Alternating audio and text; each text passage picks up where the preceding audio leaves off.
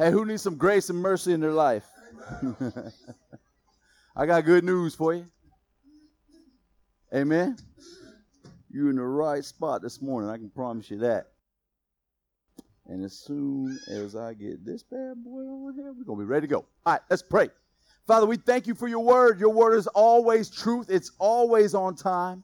God, it always goes forth with great purpose. And God, I just pray for the people you have here this morning, God, the people that you have assembled here this morning, Father. Thank you for opening up their hearts and their minds to receive your love for them. For it is the goodness of our Father in heaven that causes them to repent and change their mind, Lord. Thank you for your word. Your word is uplifting, your word gives us power. Thank you, Father, for what you're going to do right here this morning. We receive it all in Jesus' name. And the church said, Amen. Amen. So I'm going to talk to you a little bit about something. Now, one of my favorite verses you'll see is in uh, is in Romans. Um, we use it quite often here. Bam. Romans 4, 24 and 25. You guys have heard this before. I want to show you something different this morning, okay? You can always find stuff in the Bible, amen? It's living. It's living. But also for us, it shall be imputed to us who believe in him who raised up Jesus our Lord from the dead. What is he talking about? Well, a couple verses before, he's talking about righteousness. Righteousness is something that is imputed to us as it was imputed to Abraham, yes? Uh, who was delivered up because of our offenses. Christ died because we are sinners. Amen? Amen? All right, but check this out. And was raised because of our justification. So the fact that Christ rose from the dead, he justified us in doing that. Amen? Amen? And so in scripture, we can see, you see, that's a big, big difference right there. So Christ died for our sins and he rose for our justification. So if you go to Isaiah 53, Amen. Isaiah 53 is known as Jesus on the cross for us. Amen? You see that uh, we're not going to go through the whole thing. I wrote it down so that you can go home. And how many of you guys need homework? it ain't homework when it's life to you. You want to do it. So look at Isaiah 53. He uh, who has believed our report, and to whom has the arm of the Lord been revealed? For he shall grow up before him as a, a tender plant and as a root out of dry ground. He has no form or comeliness, and when we see him, there is no beauty that we should desire him. Now, I've heard people say this about Jesus that the Bible says he was not a handsome dude. But I'm here to tell you the reason why he wasn't handsome is because he's hanging on a cross. Bible says he's altogether lovely, altogether beautiful. He was probably the most beautiful person to ever walk this planet. Not probably, he was. So when people try to tell you, hey, he, he wasn't pretty, look at Isaiah 53. Well, I, you know what I always say? I say, hey, man, if you were beaten and hanging on a cross, you wouldn't look very good either. Amen? So you got to know the context. Don't let people just quote scripture to you. Satan can quote scripture. Yep. All right. He is despised and rejected by men, a man of sorrows and acquainted with grief. And again, they'll use these things. Hey, we got to be just like Jesus, man. We got to be a man of sorrows. No, no, no, no. He was hanging on a cross for me, so I don't have to be that person. Amen? Do you think Christ today, do you think today that he's a man of sorrows? No. No, he's not a man of sorrows. We're supposed to be like Christ is today. Amen. He's alive. He suffered on the cross for us. Do you believe that, church? Amen. Yes. And you know, most of his suffering came from religious people. It didn't come from the world as much as it came from inside the Pharisees and the Sadducees. Do, do, do you agree with that, church? Do you see that in Scripture? All right. Uh, as it were, our faces from him. Uh, he was despised. We did not esteem him. You know these guys, right? This, this is he. Uh, he was oppressed and was afflicted. This the whole thing is about Jesus. It's, it's unbelievable how true this prophecy is, yeah? It's pretty cool. Well, it's not cool. It's cool to see it now, I should say. Let me clarify that. Um, verse 11, he shall see the labor of his soul and be satisfied by his knowledge. My righteous servant shall justify many. For, by the way, the servant will justify you. His righteous servant will justify you. You cannot justify yourself. Uh, for he shall bear the iniquities. Therefore, I will divide him a portion with the great, and he shall divide the spoil with the strong, because he poured out his soul unto death, and he was numbered with the transgressors. That's us. And he bore the sin of many, right? And made intercession for the transgressors. That's Isaiah 53. That's Jesus on the cross dying for you. That's the first part of Romans 4:25. He was delivered up because we're sin, because of our sin. Now, Isaiah 54 is a whole different story. See, Isaiah 53 is before the cross, on the cross. Isaiah 54 is what happens after the cross. Right? So let's go to Isaiah 54. Uh, look at verse 9. For this reason, like the waters of Noah to me. For, for this is like the waters of Noah to me like the waters of Noah, right? For as I have sworn that the waters of Noah would no longer cover the earth, so have I sworn that I would not be angry with you, nor rebuke you. This is who we are. Because of what happened in Isaiah 53, because of Jesus' finished work on the cross, now today, God can say to you, I'm no longer angry with you.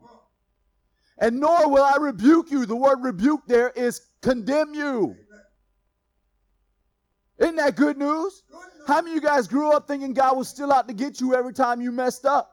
That every time you messed up, God was out there with that big old heavenly paddle in that batting stance, ready to whack your butt, right? That's not who he is today. Why? Do you think God went soft on sin? No, God put the full wrath of himself, all his wrath went on Jesus. And when Jesus cried, It is finished. It was finished. All the wrath God had, He exhausted it on Jesus. I want to tell you, God's not mad at the world because God so loved the world and, and that, he, that He gave Jesus to be their sin punishment, their judgment. The world. Sin is dealt with, church. People will not go to hell because of sin. They will go to hell because they reject the payment. Sin is dealt with. Hebrews 9 tells us that when Christ comes back, it has nothing to do with sin. Sin's dealt with. It was dealt with on the cross. When he comes back, it's going to be to take us. And we're going to be like,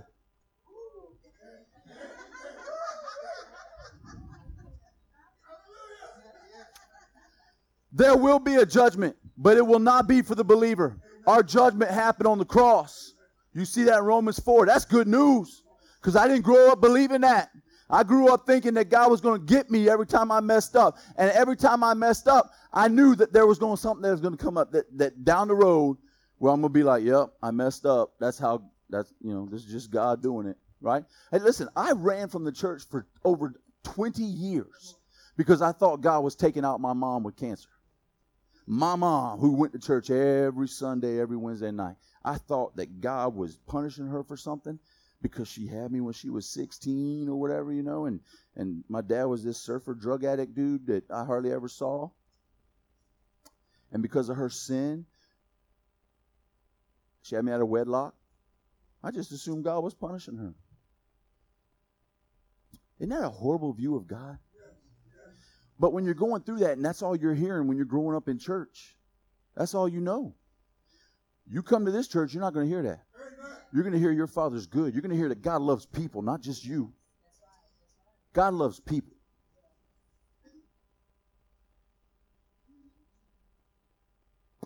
So, I have sworn that I will not be angry with you nor rebuke you. That means he's not going to condemn you. And the Bible actually says that. All right, for the mountains shall depart and the hills be removed, but my kindness shall not depart from you, nor shall my covenant of peace be removed, says the Lord, who has mercy on you.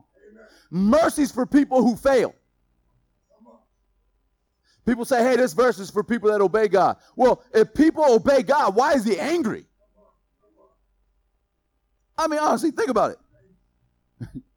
Would God be angry if you were perfect? It's for people that fail. And who fails? Everybody, just me and Miss Bernie. Y'all like that's rhetorical. So, don't leave a brother hanging up here by himself. A little help. A little help. So, I love this part where it says, For the waters, for this is like the waters of Noah to me, right? What happened in the waters of Noah? It was flooded, right? But does God have to swear? God doesn't have to swear. We have to swear. When we go to a, a, courtroom, we have to put our hand on the Bible and swear on the Bible. We do because we have some issues. the Bible says God cannot lie.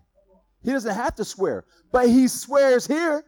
He swears what? He'll never be angry with you again. And when God you when God swears something to you, man, that is a big time deal. And what is he swearing? He's swearing I'll never be angry with you again. And so we got to know that today God's not angry with us. He will never be mad at us. Amen. Never ever never ever never nor rebuke you. Bible says there is therefore no condemnation for those who are in Christ Jesus. All right, raise your hand if you're in Christ Jesus. Yeah. So what is this saying about you? There's no condemnation. There's no more punishment. That word, you look it up in the Greek. No more judgment for you. How can that be? Because Jesus took it. Stop trying to put yourself on the cross. Stop trying to take Jesus' finished work off the cross. You're taking glory away from him. It's really pride. When you say, Woe is me, I'm a sinner. Woe is me, I failed. Woe is me, I, you know, it's pride. God's like, Get up, man. For the love of me, get up. Look, he's like, he's like, he's like, keep moving.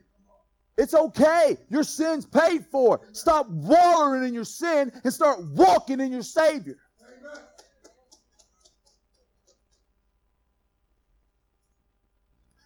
Amen. This this verse right here, though, yeah, this verse is like life. We could sit here and chomp on this all day, and y'all like, please God, no. I can see it. it's only eleven thirty. I just want you to know when I leave here, I get in my car. I'm, I'm I, you know, I'm, I'm thinking about all the stories that happen and stuff. And I'm thinking, man, I gotta wait a whole nother week. I really do feel that way. Like this is my favorite thing to do, besides be with my wife.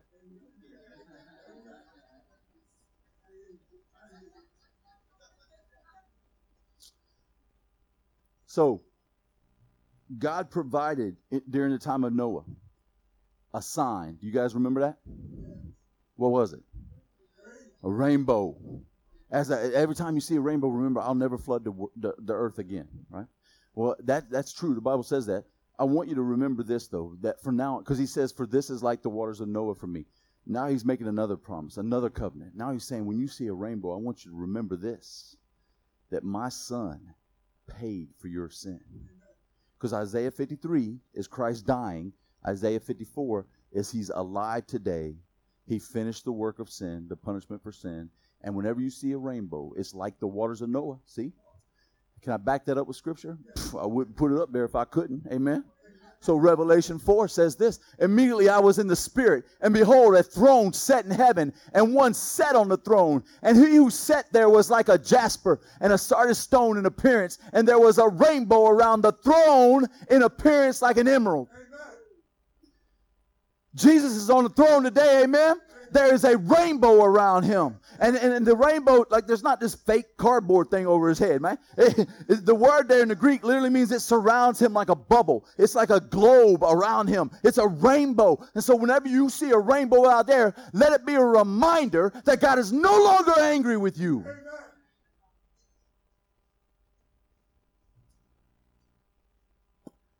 Here's a little something something for you. Let us therefore come boldly to the throne of grace. Well, Pastor, that's only for people that sin. See that little comma right there? That we may obtain mercy and find grace to help in time of need. Who needs mercy and grace? Yeah, mercy is is is for is for people that fail. Mercy is getting something, is not getting the, the judgment and punishment you deserve. That's what mercy is. Grace is you is you getting all of God's provision when you don't deserve it. You get a double whammy. you get a double whammy. And that's beautiful. I love how it says, therefore come boldly to the throne of what? Oh, wait a minute. There's going to be a throne of judgment one day, though. It says there's a throne of judgment. Is that for you, believer?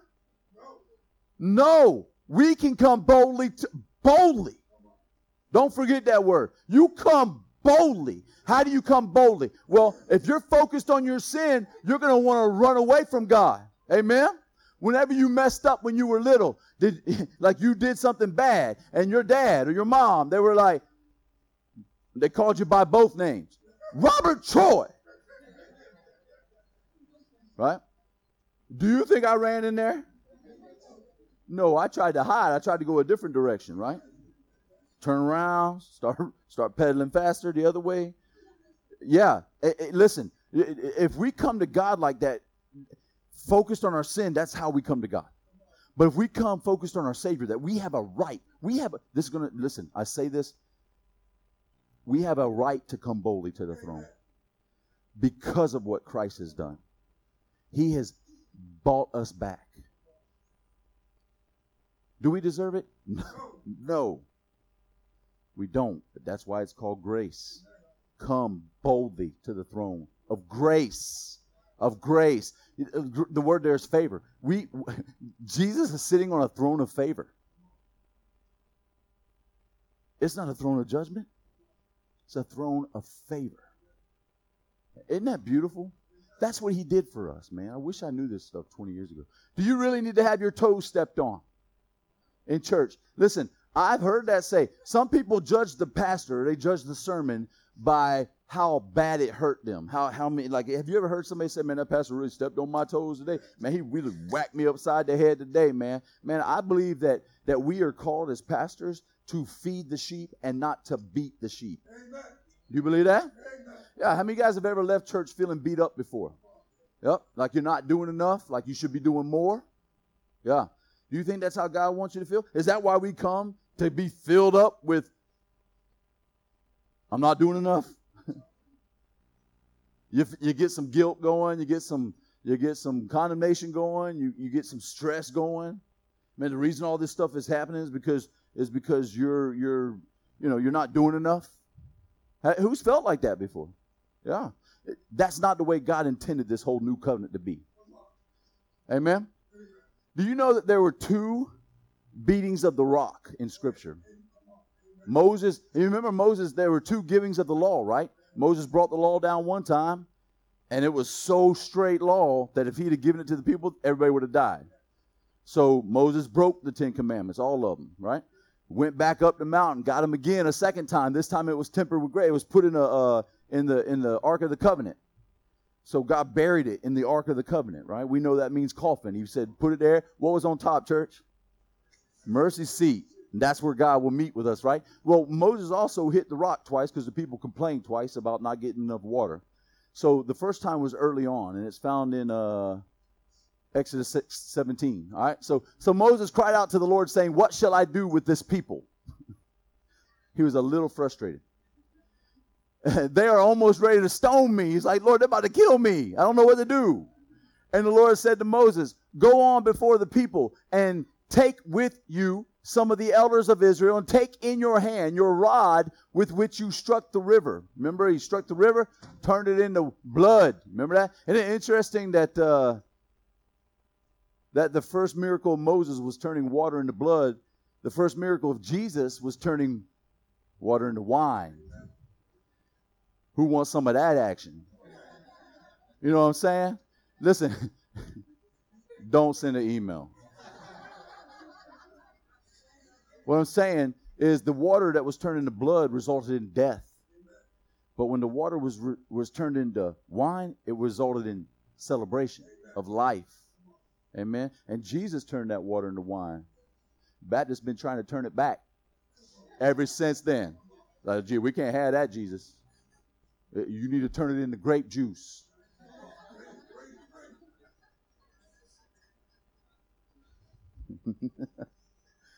oh my goodness.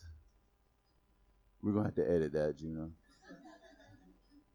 Because it goes online and Behold, God says, Behold, I will stand before you there on the rock rock of Horeb, and you shall strike the rock. You shall strike it. He told him to strike it with that rod, and water will come out of it that the people may drink. And Moses did so in the sight of the elders of Israel. He did that. God says, strike the rock. He hit the rock. Boom. He struck it. Water came out. And listen, it wasn't, there were three million people that drank. You think it was a little spigot where everybody took turns? No, it was flowing out because God always does things like He does. He, he's always much more. Right? Who remembers playing basketball or something in football game in somebody's house and they had that little spigot and everybody took turns and then that there was one kid that put his mouth on it and you were like, y'all, y'all, y'all feel that? Y'all know what I'm talking about? You're like, dude.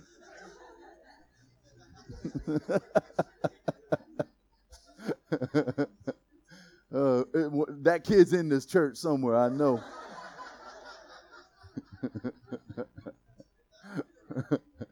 Oh, anyway, so he hit the rock, water came out. Beautiful thing, right? So it happens again. It happens again. The people start complaining. This one's found in Numbers 20. Uh, God says, Take the rod, you and your brother Aaron, gather the congregation together, speak to the rock. This time he says, Speak to the rock. Now, the, the word rock here is different than the word rock in the first in the first story.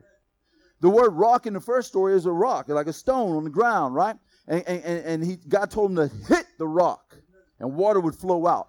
How many guys know?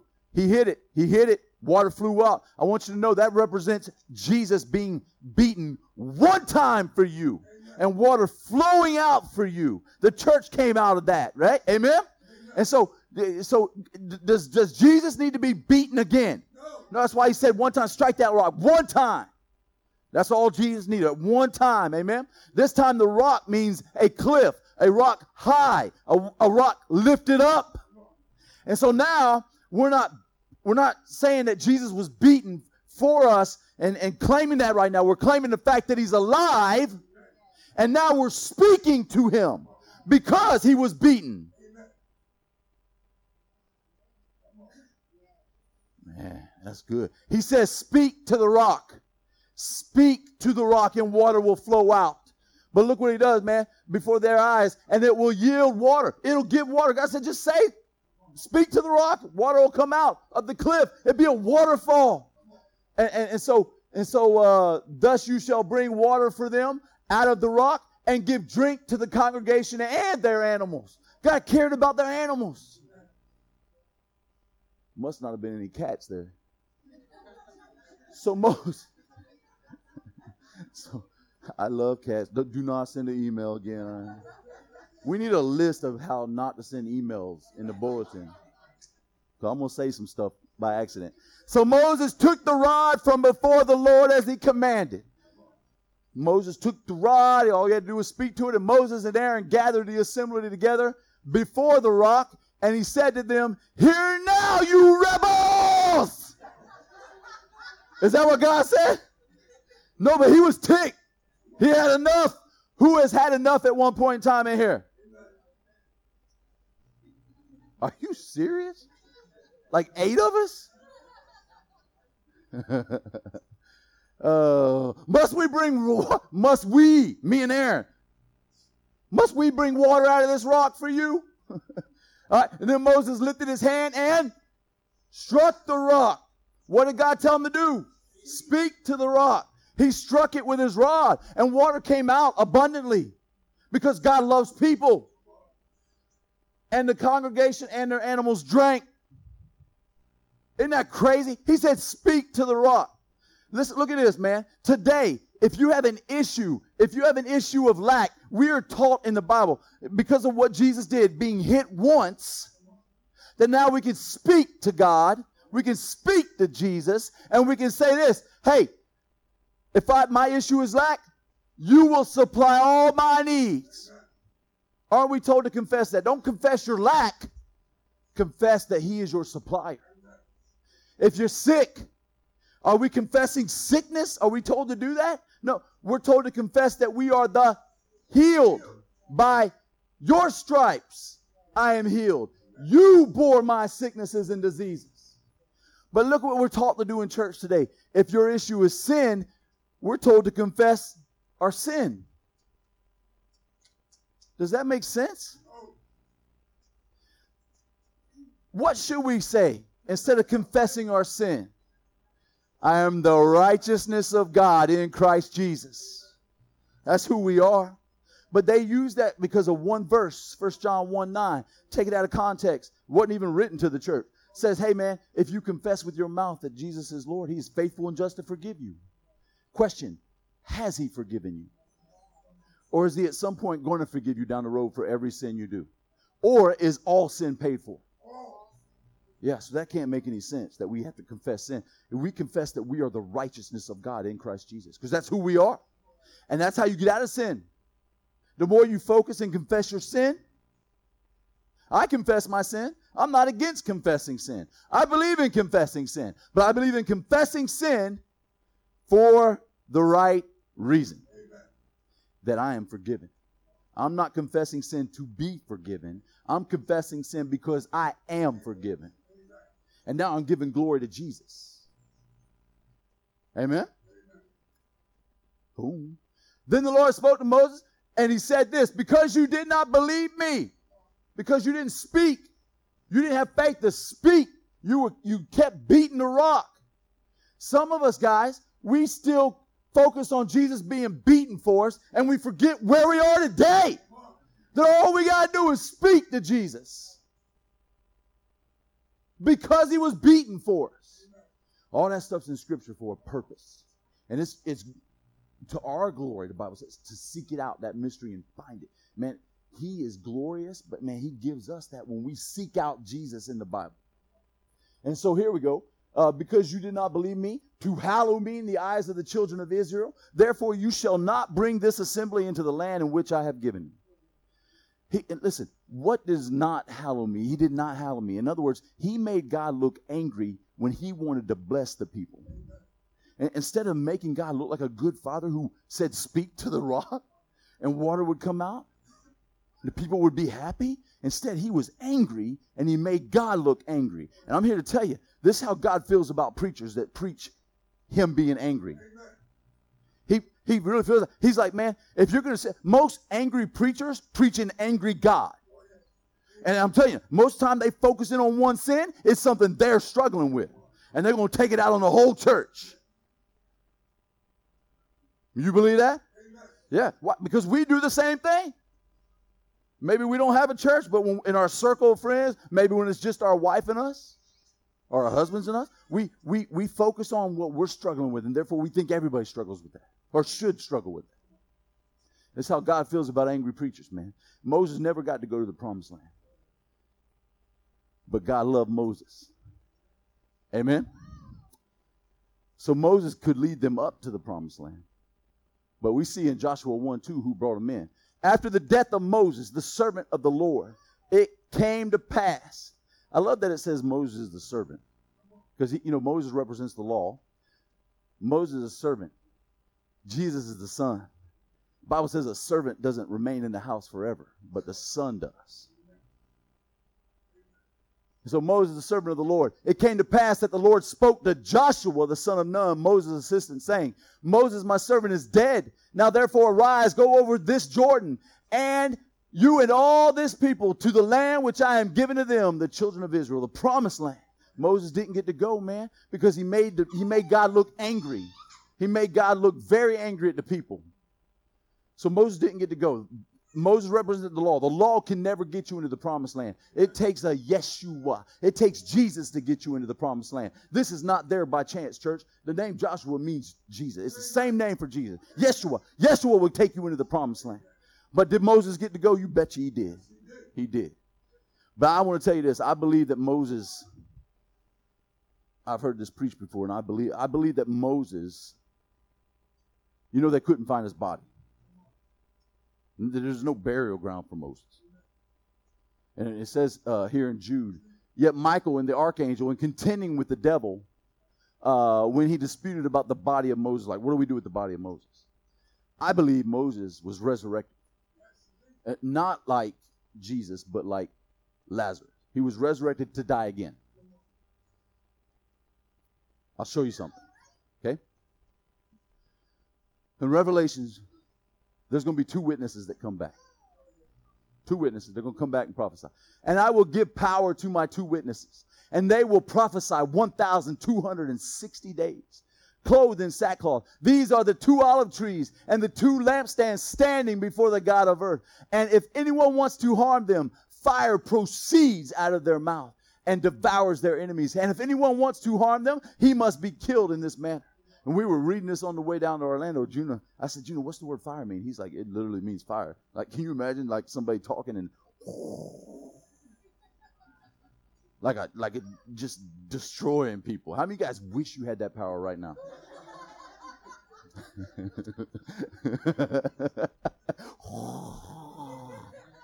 I don't know if I would make that face, but I'm just saying that I don't know what kind of face you would make.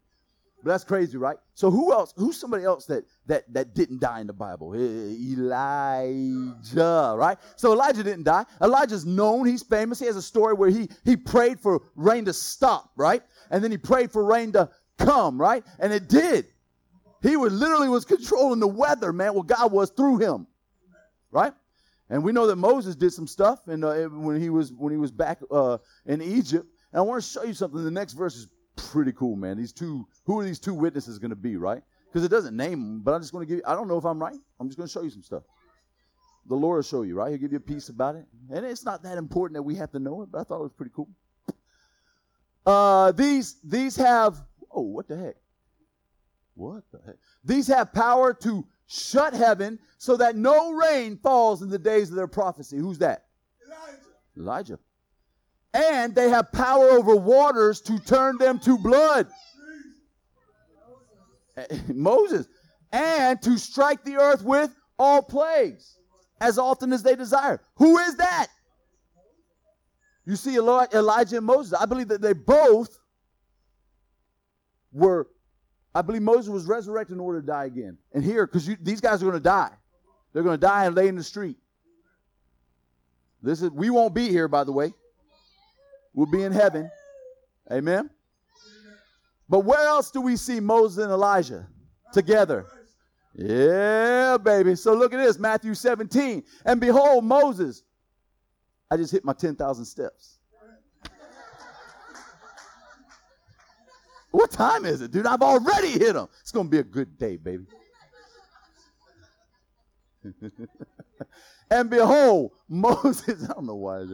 Moses and Elijah, see those cats? Yep. Appeared to them.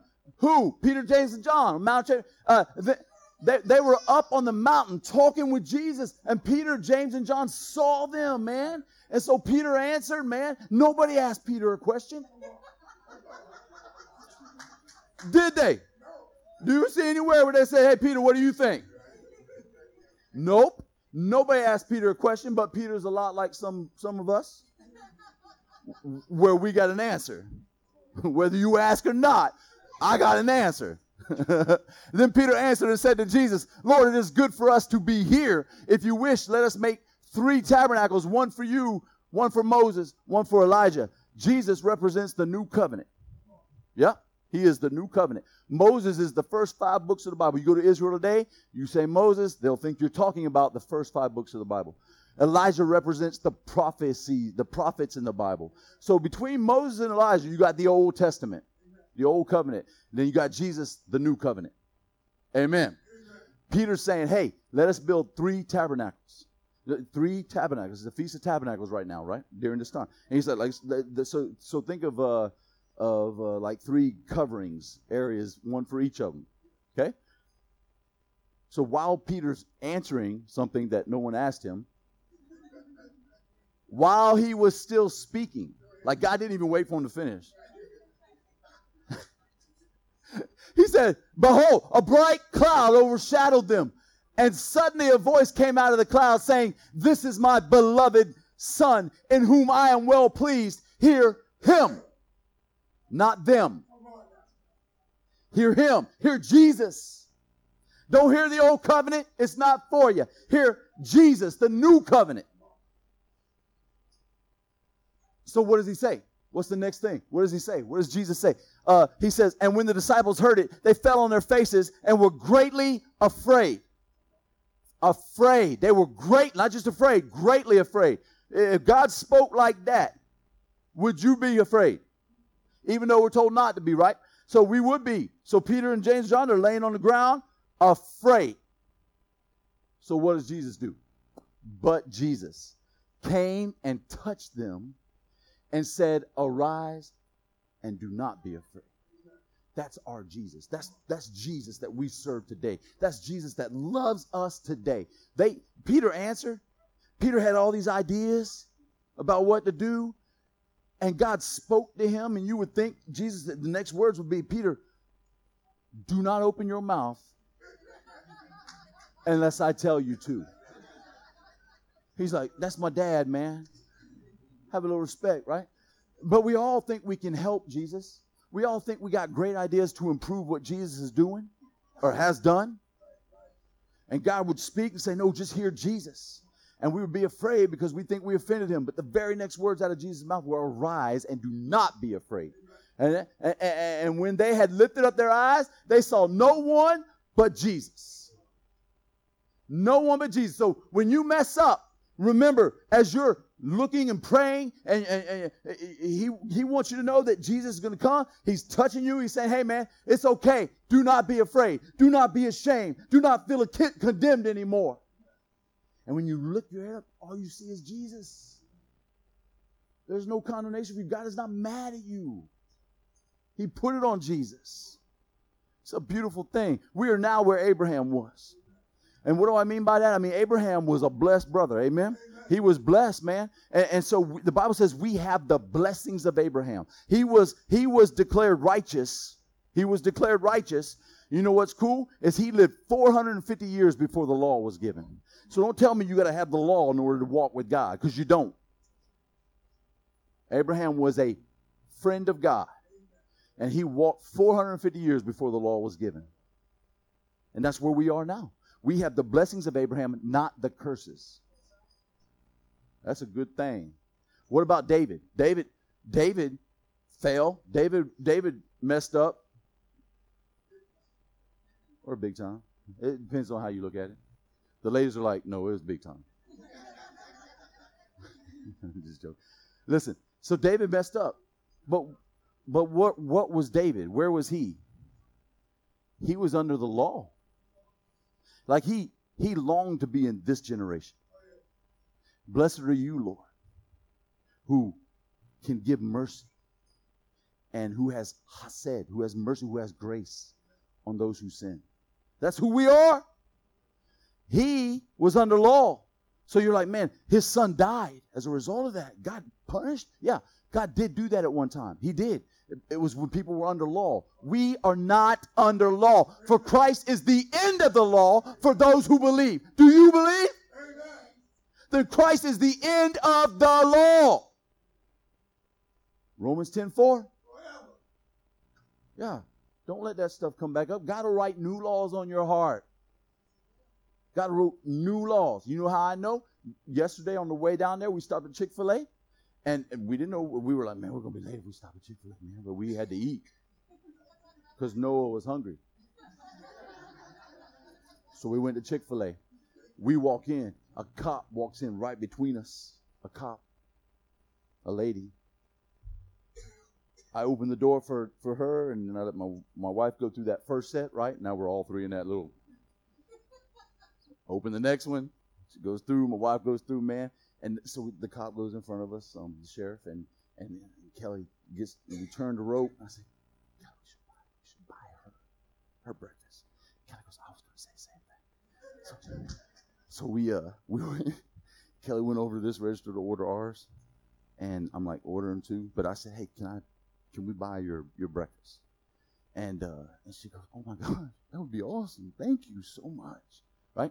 And so I slide my card in there, and and then I go and give my card to Kelly so she can do hers. But the, the you know how you have to wait to the left to get your Chick Fil A, and uh, she's waiting there, and she finally gets hers. We're still waiting on ours. or we had just paid when we walked over. She got hers. And she goes, I just want to tell you guys something. She goes, I struggle every day with this job. She goes, I, I am just, sometimes I just want to quit and walk away. But it's people like you but listen, I'm not saying, I'm saying there's a reason we went to Chick fil A. Amen. There's a reason stuff happens. Sometimes God will use detours to bless you because that was a blessing to us that we were able to encourage somebody. So God writes those laws on your heart. Nothing in there about, hey, man, thou shalt keep all your money. It, it was, or you'll lose it. it. Listen, God puts it on your heart to do that stuff, man.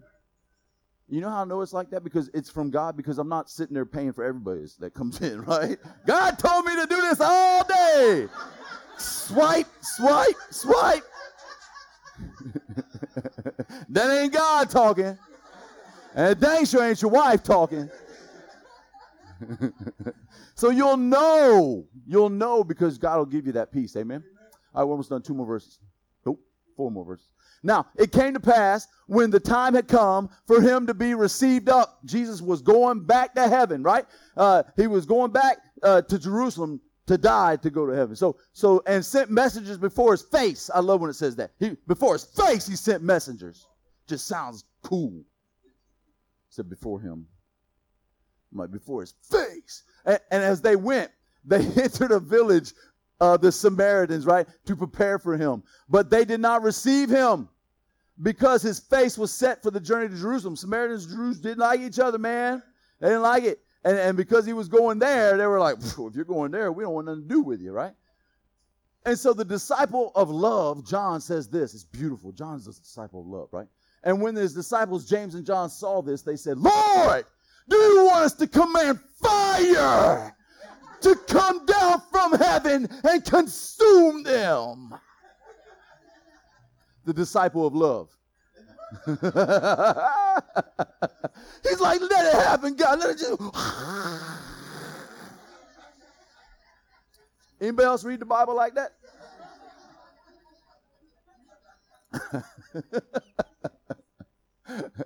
oh my God. As Elijah did. You see Elijah? Yeah. Look, uh, but he who, by the way, oh, I didn't even see that, man.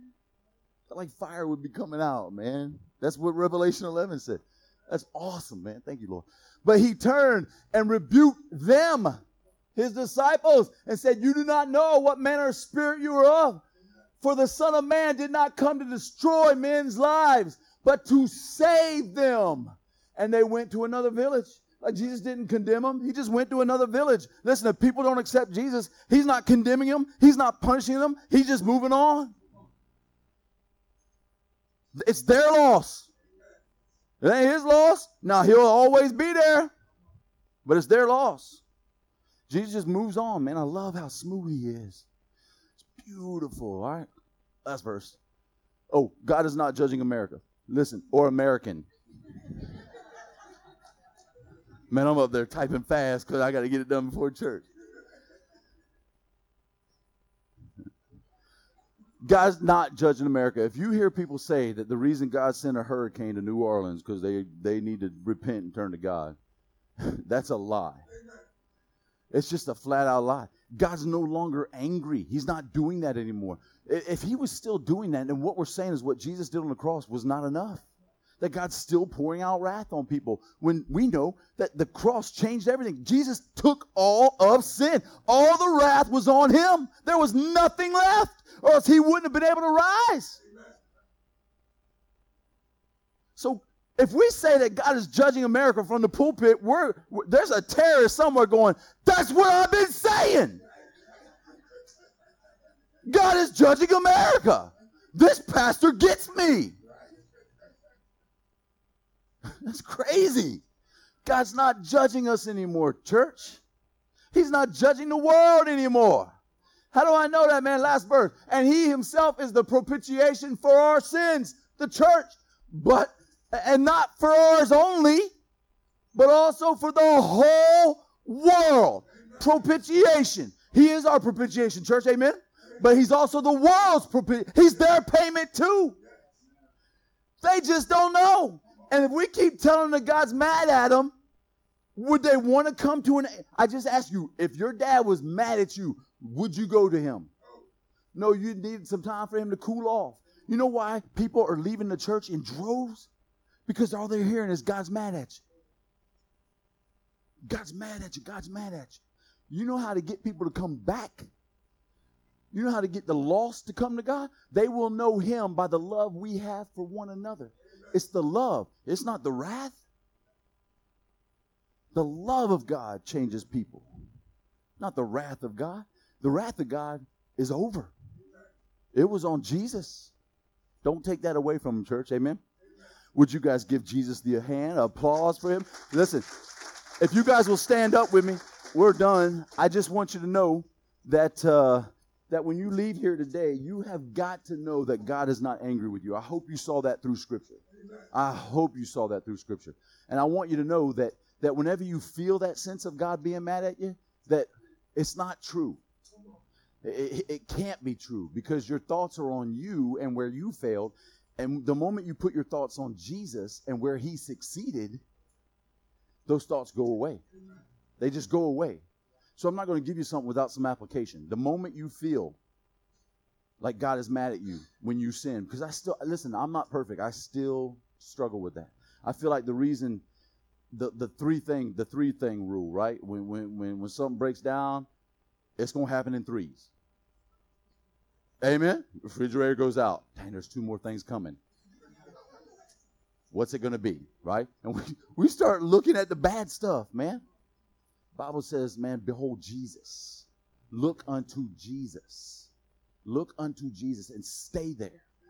Stay there. Take every thought captive, church. When you start to have those thoughts that he's angry with you, nip those thoughts. That means nip them in the bud. It says, take every thought captive to the obedience of Jesus.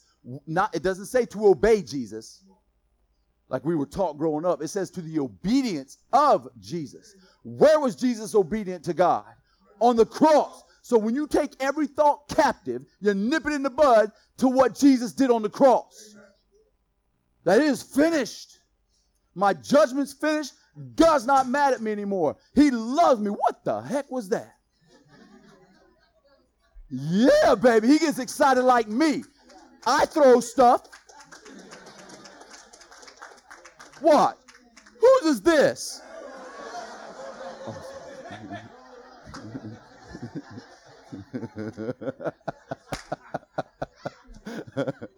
okay, okay, okay. Look. Take every thought captive, man. Church, no, when you walk out of here, you are justified and you are fully supplied. I'm about to start rapping. You bet. Come on up there. If, if you need prayer, I'll pray with you. I, we'll pray. Pastor Dwayne and I'll pray.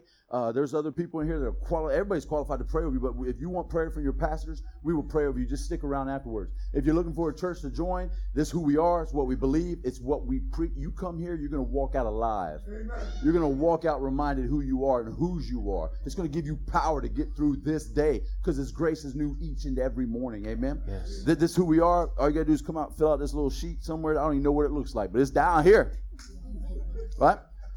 And if you do not know who Jesus is, and you should now. There's no way you can't know who Jesus is after sitting in here. Amen? I know none of you slept because I'm up here. Listen, if that's you, if you don't know who he is, man, see us. It doesn't take long. We're not going to confess, confess, confess your sin. We ain't got time for that. We're hungry. Listen, you come down. Oh, you confess Jesus. That's what the Bible says. If you confess Jesus with your mouth and, and, and, as Lord and Savior and believe that He's alive today, you shall be saved. You will, right there in that moment, you're saved. If you want to do that, we'll do it with you, man. Amen? Or, woman? I'm going to bring Pastor up. I'll be up here all day. Amen. Amen? Y'all sit back down. Come on, let's go boldly before the throne of grace. Heavenly Father, thank you so much for reminding us of who we are in Christ Jesus. We thank you for your grace and your mercy, Father. Your grace is enough, it is sufficient for us, and your mercy is new every morning, Father. We thank you that you have so abundantly supplied us, Father, with every good thing, Father. What would you withhold from us, Father? You've given us your best. You've given us Jesus. And Father, we thank you for him, and we thank you for all the benefits of being a son and a daughter of the Most High God. We thank you for making us heirs of yours, Father, and joint heirs with Jesus Christ. We thank you, Lord, for your goodness in our lives. We thank you, Father, for your promises, your provision. We thank you most importantly, Father, for the relationship that we have with you. We thank you for the opportunity to be in your presence, Lord, to be in the midst of a holy God, a great and mighty God. an awesome God. We thank you, Father, for ordering our steps, Father, and giving us opportunities to share the good news. We thank you, Father, for equipping us all, Father, to hear, to receive, and to share your word. So, Father, we thank you for the divine appointments. We thank you, Father, for going before us and making our path straight. We thank you, Lord, for bringing us uh, into contact, Father, Father, with the right people to share this message with. Father, even those that you put on our hearts and minds right now. Father, we pray for those divine appointments. We pray for them now, Father. We thank you for giving seed to the sower. We thank you, Father, for bringing every seed to fruition. We bless you and we thank you. In Jesus' name we pray. Let the church say amen. Amen. amen. We are dismissed.